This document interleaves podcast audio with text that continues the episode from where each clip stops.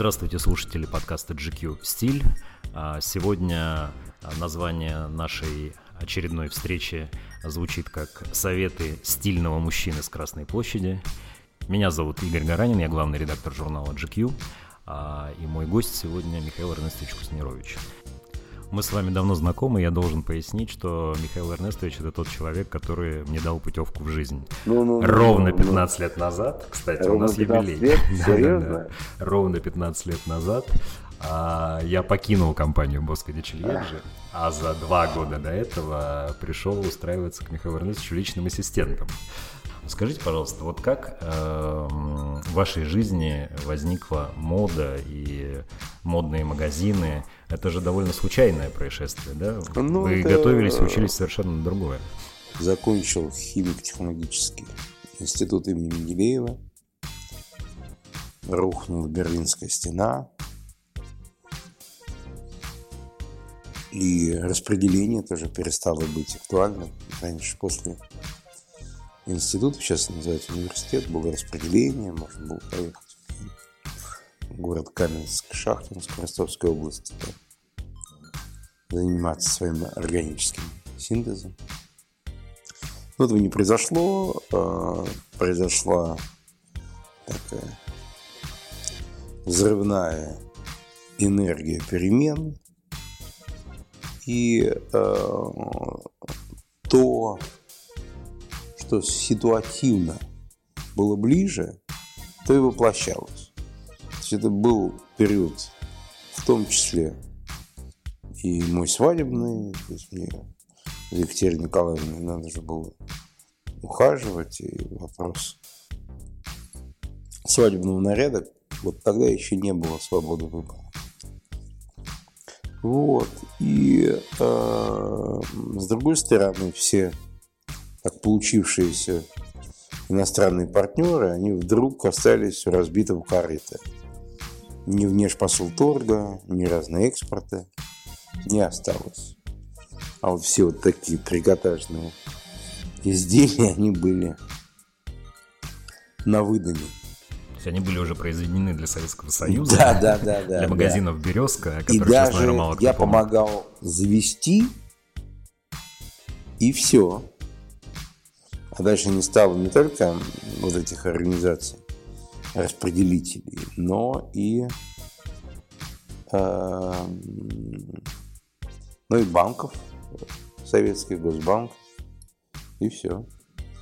А так случилось, что у нас была лицензия на внешнеэкономическую деятельность, интерес, наверное, какие-то искренние Э, правдивые карие глазки.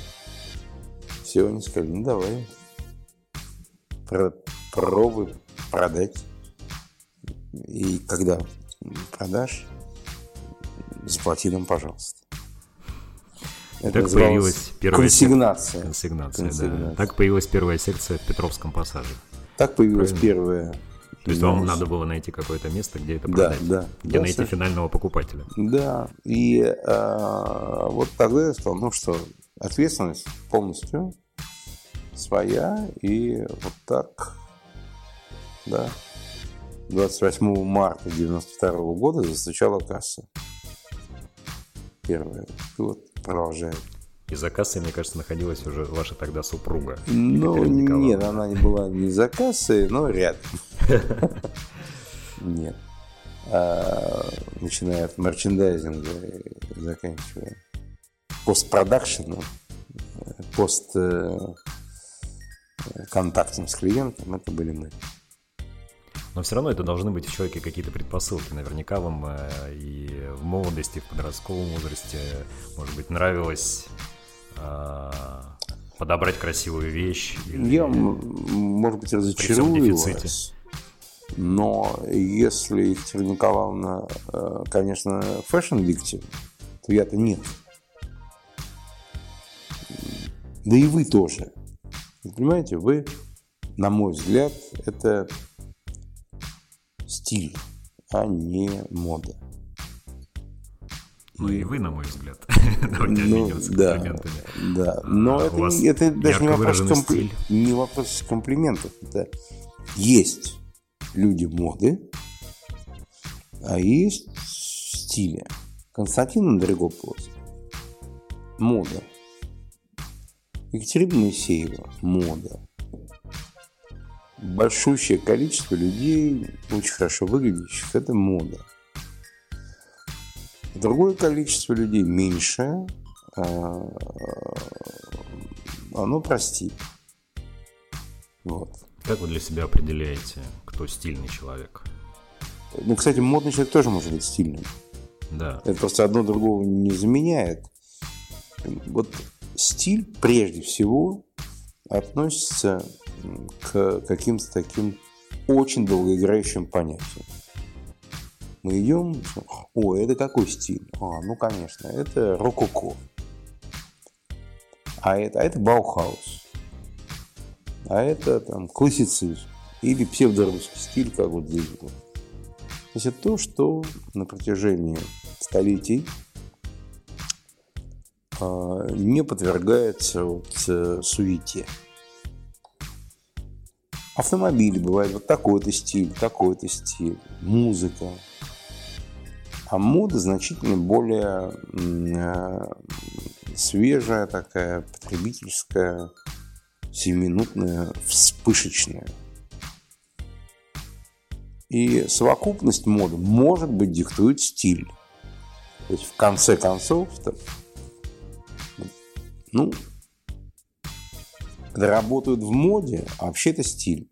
То есть это, это они, конечно, до моды, но это стиль этого. Хотя каждый год разные коллекции. Или, не знаю, Лора Пьяный, Брунелло Кучина. Это стиль. А есть и, и не только. И даже, и даже Гуччи вот со всей своей модностью это разные э, страницы стилей. Просто один человек, э, что называется, делает под себя, а другой следует за страницами модных журналов. Один формирует тенденцию, другой им следует. Естественно, формирующих людей гораздо меньше. Ну, да, их поменьше. Ну вот мне, кстати, близка очень ваша позиция, я ее разделяю, то, что стиль – это понятие более всеобъемлющее, чем э, просто одежда там или подбор галстука к рубашке, да? То есть стиль, Конечно. он же, если у человека он есть, то он проникает во все, что он делает.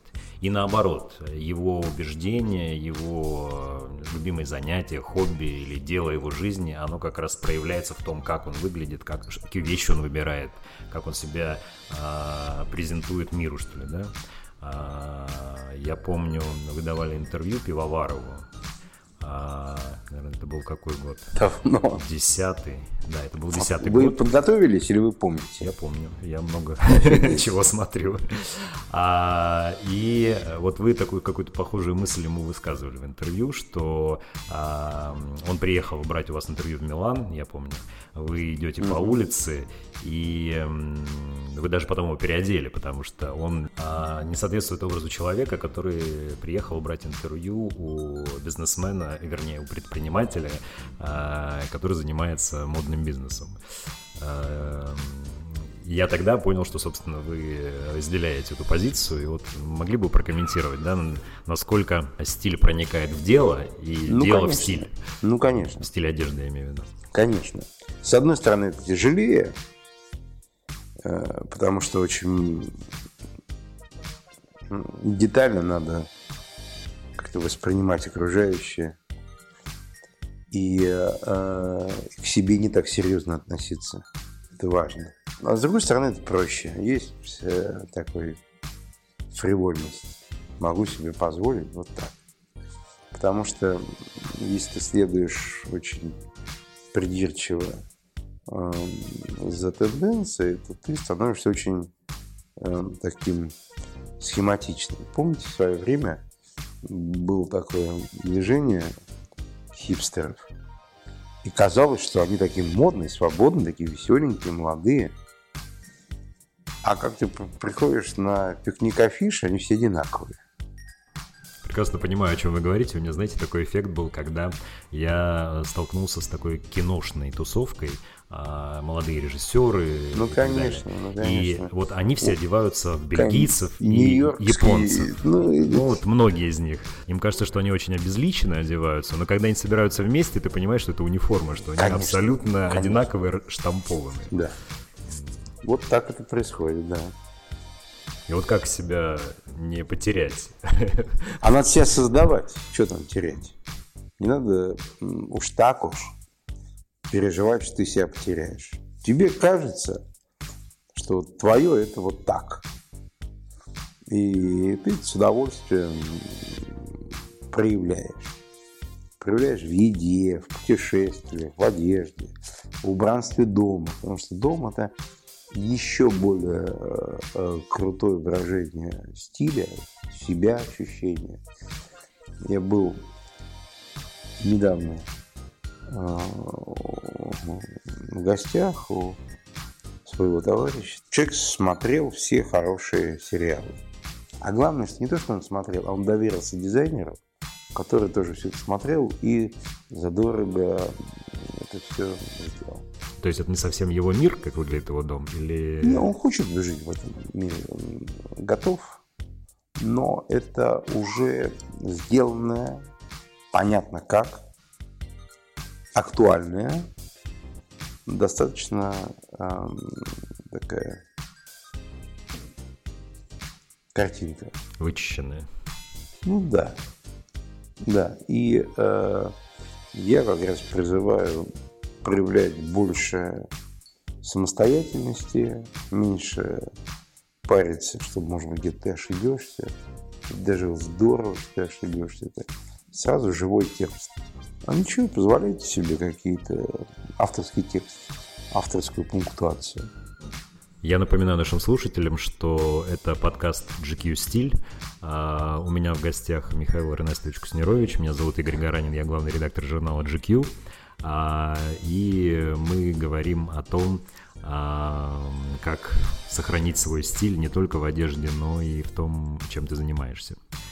А, Михаил Эрнестович, а, вот вы такие решения уже принимаете с высоты своего успеха, или вы считаете, что вне зависимости на какой стадии своего дела ты находишься, в начале ли пути, нужно всегда быть верным себе, даже если ты не уверен, а, принесет это тебе...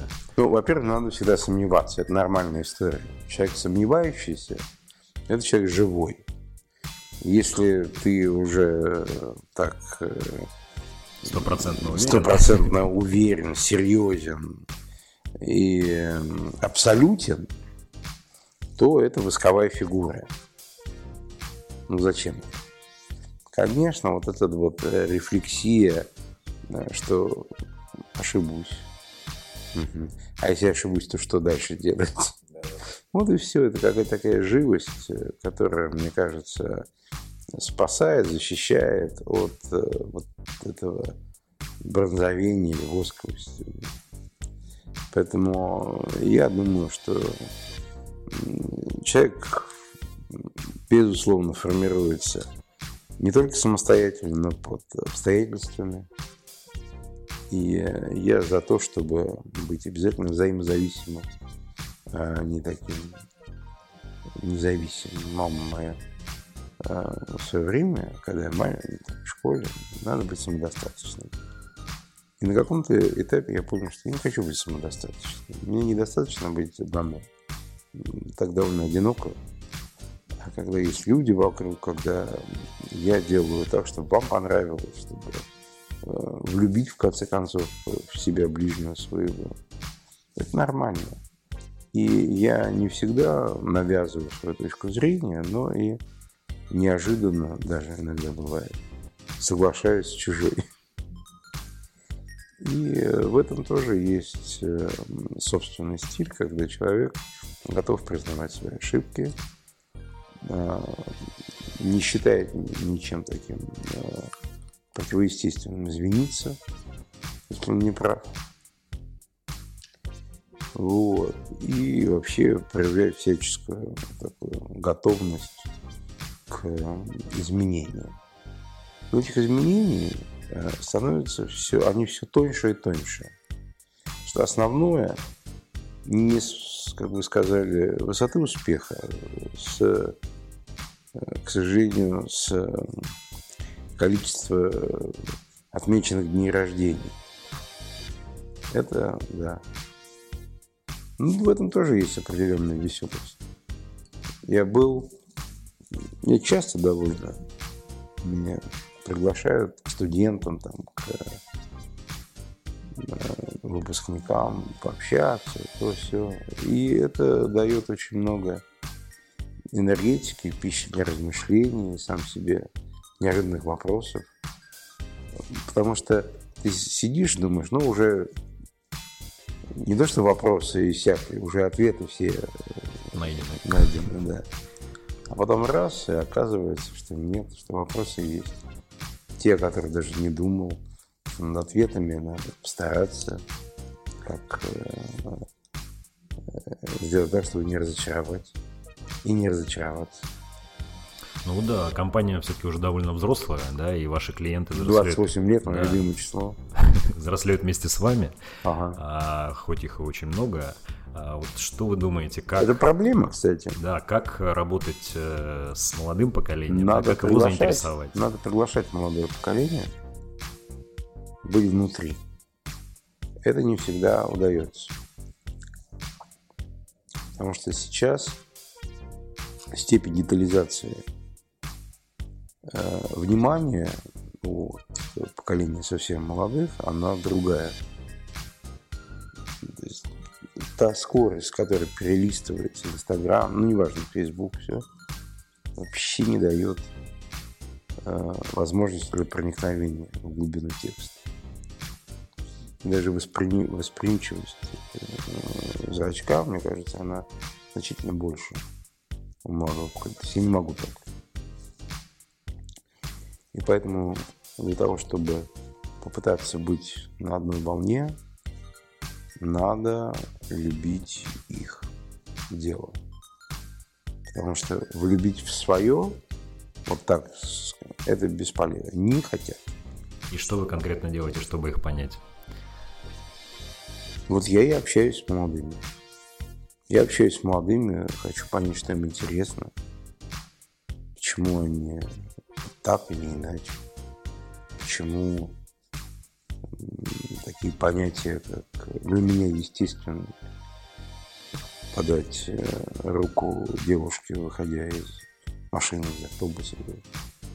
Для них это сейчас правильно. И не политкорректно. Это не значит, что я перестаю подавать руку. Но. Ну, в том числе э, я вижу, что это очень хорошие, нормальные э, люди о, что, это так можно, да, то есть вы не из мира наживы чистогана.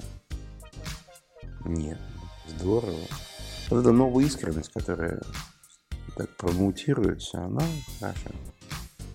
Другое дело, что э, очень, как мне кажется, понизился градус необходимой ответственности. То есть люди меньше хотят быть э, прикованы. Вот все эти э, каршеринги, это не просто так.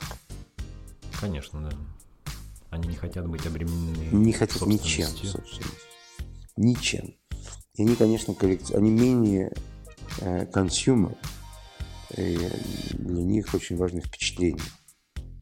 И как предприниматель, что вы готовы делать? Чтобы завоевать и эту аудиторию тоже. Нет, ну, как предприниматель ничего не готов сделать, пусть уже повзрослеют. Неправильный предприниматель.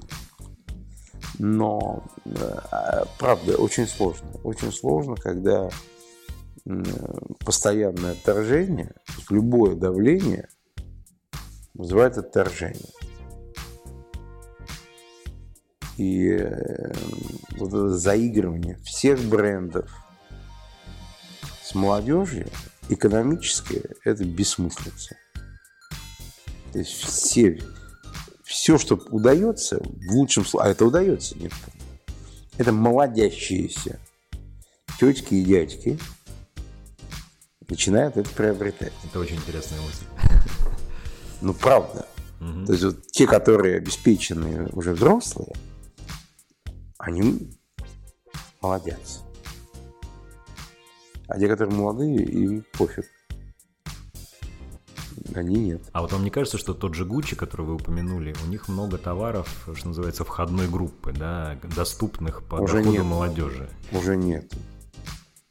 Есть культовые, но ценово, конечно, нет. Они выросли за эти годы там, полтора раза легко. И вот эти все кроссовки, которые вы думаете, еще что-то, это уже дорогая вещь. Сейчас же вот очень интересные разговоры про поколение Z, да, идет. Это те, которые уже после миллениалов, а им сейчас там в районе 20 лет, допустим, э, чуть меньше, и они а, как правило, знаете, инфлюенсеры зарабатывают на Инстаграме или на перепродаже культовых кроссовок, и у них есть уже какие-то деньги, а, и они готовы их тратить, потому что как раз у них и чувство ответственности уже, что вот это то, о чем вы говорите, но есть какие-то деньги, и они готовы себя баловать. А вот э, они не являются той желанной аудиторией для брендов как раз?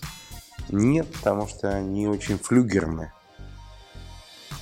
У них лояльность к бренду нулевая. То есть два года, три года назад, три года там, одно, а два года другое, они все это знают, помнят, и не дай бог. То есть Баленсиаги для них это отстой сегодня. Да. И Вьетнам тоже. Проехали. Проехали, все, побежали дальше. Зачем? Вот как я могу с индустриальной точки зрения, с предпринимательской, хоть как-то планируя свои эти самые, уследить? Никак. И все, кто пытается поймать вот этот вот э, хайп, даже если это ему удалось сегодня, они абсолютно просели завтра. И вот то, как делает, меняется э, вот, фашонически, допустим, там, Бербери, это более продуманная история. То есть они идут вот в такую историю, как э, реальные то есть это некая такая игра в долгую, да? Да, да. Угу. И даже Макс, понимаете, вот в конце концов, любая девушка будет знать, что лучшее пальто это Макс Мара. Вот она весь оверсайз там перепробовала э, асексуальный и пошла в Макс Мара. Понятно. И в итоге вы опять выиграли. Я переждал. Я просто, я очень не люблю суетиться. Угу. А вы верите в русских дизайнеров? Вот сейчас же большой тренд на импортозамещение, да, и в связи с этим... Ну, понимаете, э, больше, наверное, это как, верю я в русских писателей. Российские талантливые люди, которые создают первичный образ в одежде, в дизайне, в архитектуре, да. Образованные, тонкие, э, вот мы были с вами на мануфактуре. Архитектура интересная же история. Очень. Выглядит как дворец культуры. Дворец культуры, дворец пионеров. Образованные, вот Степа Либерт, э, архитектор, который с нами работал. Очень молодой человек, кстати. Молодой, да. Э, но не Кухас по имени. А был бы Кулхас, это было бы какое-то событие межгалактическое. Поэтому надо... При ровно том же здании вы имеете в виду, да? Даже, может быть, при худшем. Mm. Просто это вопрос э, вашей э, сферы деятельности, отношения с общественностью между морской свинкой, как говорили. И норкой. Или мышкой и хомячком есть разница в пиаре. А как ваш собственный стиль сформировался? Вот вы довольно ярко одеваетесь. Это какой-то был осознанный выбор или почему так? Ну, вы любите стиль, цвет. Очевидно. Что называется, а, мой стиль это размер. Ну, он благодаря вашей работе перестал иметь значение в какой-то момент. Вот, поэтому, когда... Появилась свобода выбора. Размер э, диктует. А дальше что происходит? Уж если ты такого размера, нестандартного, ну и чего носить черное и серое? Ну уже давайте, повеселее. Идти до конца в нестандартном. Да, да. да. И потом, конечно, э, мне больше нравятся краски, больше нравятся какие-то свободные сочетания, решения. Лично мне не знаю почему. Чем...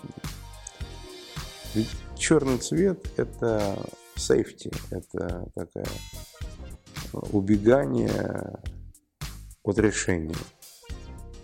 Никто никогда тебя не забанит, если ты в черном. А если ты пришел в желтеньком, или как-то иначе, там, щит он вырвался. Че? Самый веселый. Вот и все. Ну, вам это не мешало, кстати, как никогда? Нет, я так отвечал, да, я, я веселый. А вы не только одеваете людей, но и вкусно кормите. А вот сами дома что вы готовите? Я с большим воодушевлением готовлю сосиски. Как именно варите? Я вообще, конечно, люблю их просто вытащить из холодильника холодненькими, сырыми и слупить. Вот. Но, ну, кстати, когда хватает терпения сварить, тоже вкусно. Нет, ну, кроме сосисек, у меня есть традиционная новогодняя э, курица с черносливами сметане, угу. с которыми уже мои домашние смирились. Нет, никогда больше. Мы не будем ждать, когда ты залепишь всю кухню своей курицы. Традиция это важно? Э, традиция, мне кажется, это важно. Это непросто. И это надо иметь определенную упертость для того, чтобы... Вот каток, э, казалось бы, это уже неотъемлемая традиция предновогодней Москвы. Да? Да. Сколько лет? 14. 14. То есть сейчас, если катка не будет, у москвичей будут вопросы. Это вообще, это, это серьезный вопрос. Сейчас это было удивление, когда он возник, а тут может оказаться огромным. Я даже помню возгласы, что кому-то он мешал, потому что вдруг перегораживается вся Красная ну, площадь. Зачем так? Мешал он, вы знаете, в Петербурге на следующий год. Неожиданно, мягко и хорошо был принят каток в Москве. Мы сразу сделали замечательное шоу э, фигурное, был матч всех звезд с Фетисовым, Третьяковым, Ларионовым, Крутовым, Макаровым. Великолепная пятерка наша со сборной НХЛ играла. Э, и дети здесь, елки, и президент открывал. И как-то это хорошо прошло. И вообще наше объяснение, что Красная площадь всю жизнь торговая, это торг, это торг, а вовсе не сакральное что-то еще. Оно было хорошее. А вот на следующий год, когда Валентина Ивановна, увидев репортаж по телевизору, позвонила, сказала, Миша, а где, собственно, у нас на Дворцовой даже лучше? Я Зарехватски пообещал, что, конечно, будет на следующий год и в Петербурге, и мы сделали в два раза больше, чем в Москве, и все. Тут мы увидели стойкое э, такое разделение мнений. Добрая половина неприятия вторгательства в жизнь Петербурга. Пусть там будет гулять ветер, бегать собаки голодные по Дворцовой, так вот, как верблюжьи колючки летать. пакет полиэтиленовый к Эрмитажу из-под арки но не будет катка. А другие, наоборот, приходили в 8 утра, потом они даже завоевывали медаль на Олимпиаде. Девочки восьмилетние и а, стояли, ждали, когда же оно откроется. Вот. И для Петербурга, для нас это была история поучительная. А когда нет исчерпывающих объяснений, почему мы это делаем, лучше этого не делать. Это вопрос клиенториентированности. Дело в том, что здесь гум-каток. И понятно, причастность, даже и маркетинг понятен. Мы даже лучше, чем Рокфеллер-центр. Почему у них там Рождество начинается, когда открывается малюсенький пятачок, каток, елка в Нью-Йорке, а у нас тут вот такая радость, ярмарка и все А в Петербурге нет было у нас этого. Там нет гума-то на Дворцовой. Да. И ваши магазины довольно удалены. И, ну, они не очень удалены, там Невский 11, 12, да. да. Но у нас нет такого потенциала в Петербурге, чтобы так э, взять и не щепетильно поступить. Это не скромно, это неоправданно.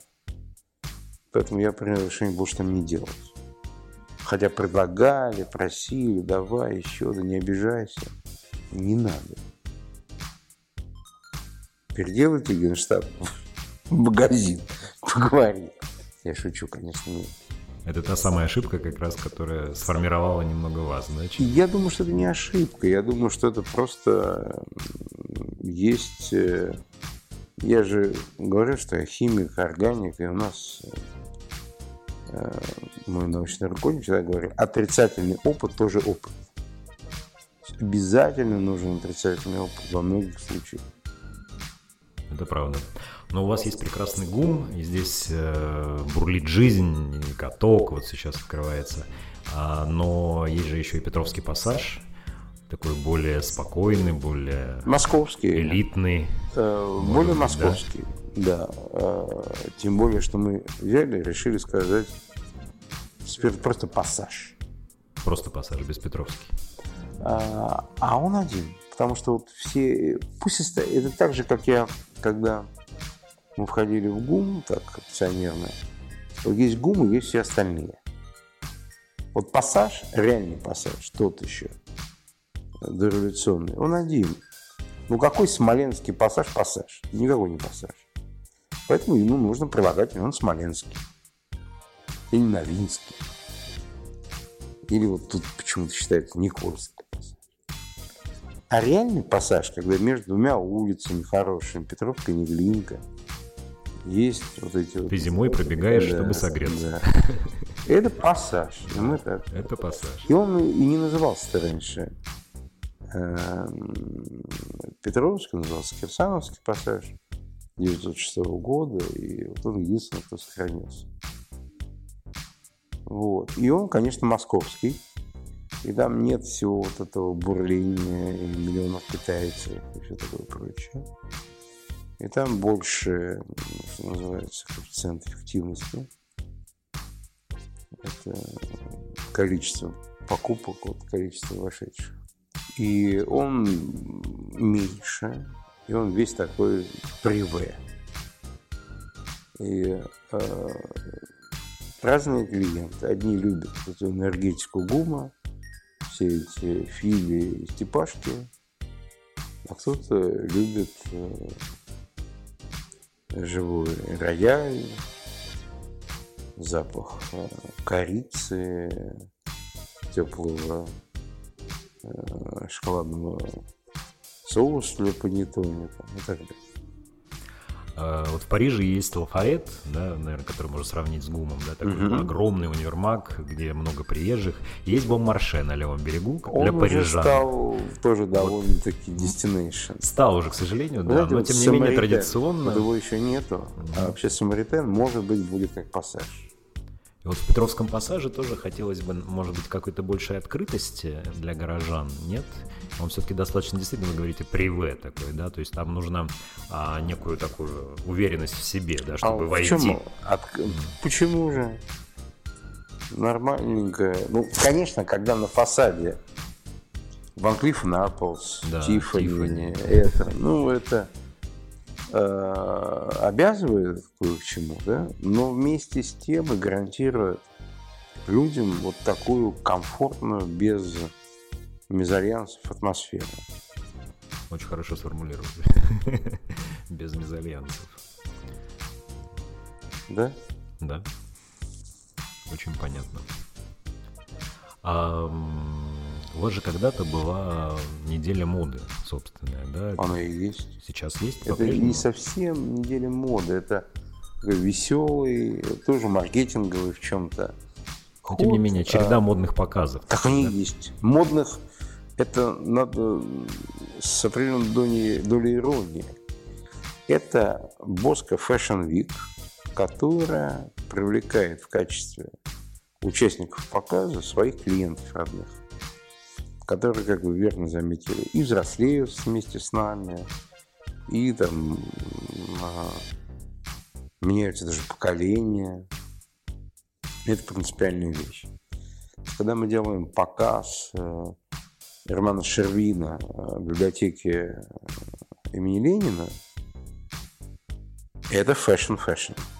Это прям вот мы находимся на какой-то заочно конкурентной площадке с, э, не знаю, дух захватывает Шанелью, который на ВДНХ делает свой показ. А мы отвечаем вот таким. Когда-то вы первые сделали живанши в метро. Метро, конечно. Да, это было да, потрясающе. Это было до сих пор одно из. И э, это fashion, это модный показ. А когда мы делаем показ на клиентах, где есть Марина Ринальди, где есть э, тот же Роман Шервина, но на наших нормально, живых в теле и в кураже девушек, которым прям полагается игристое вино перед э, выходом.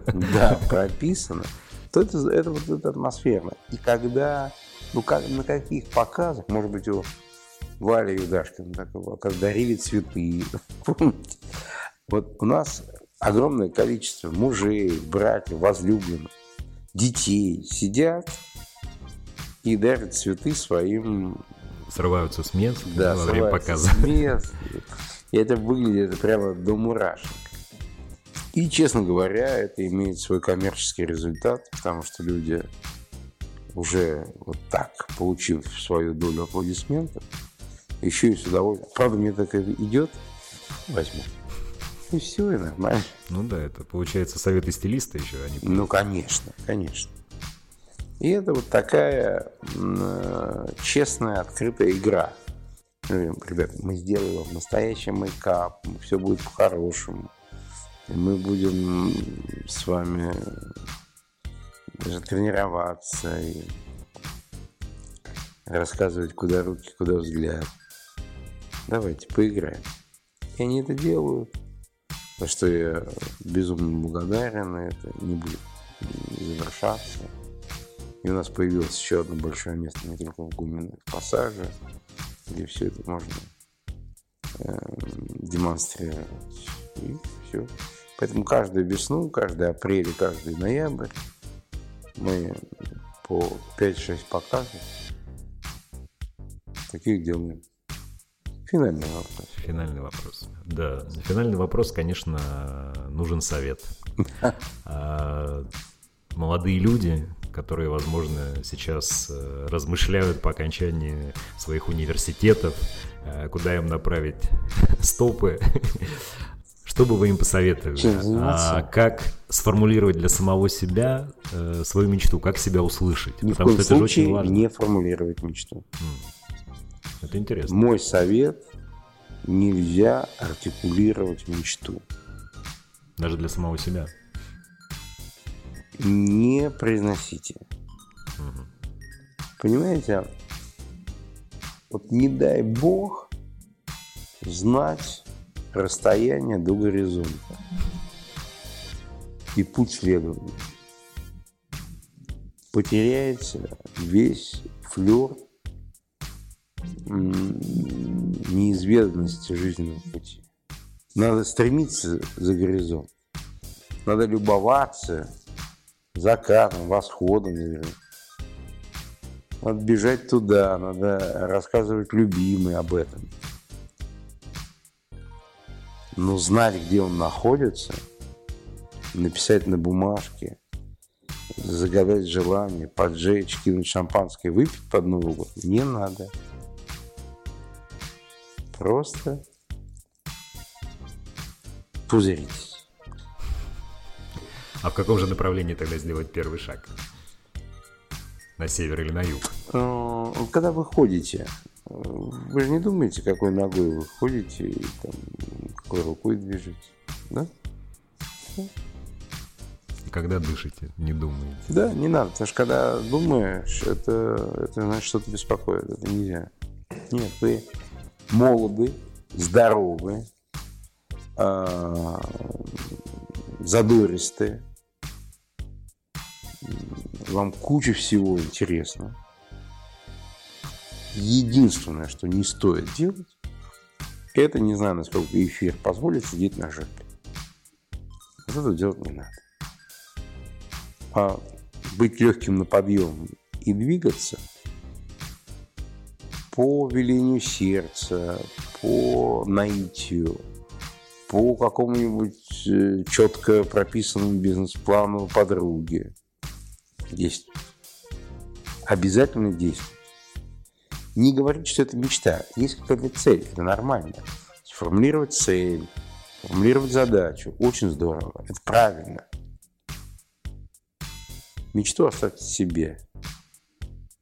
Никому не говорите.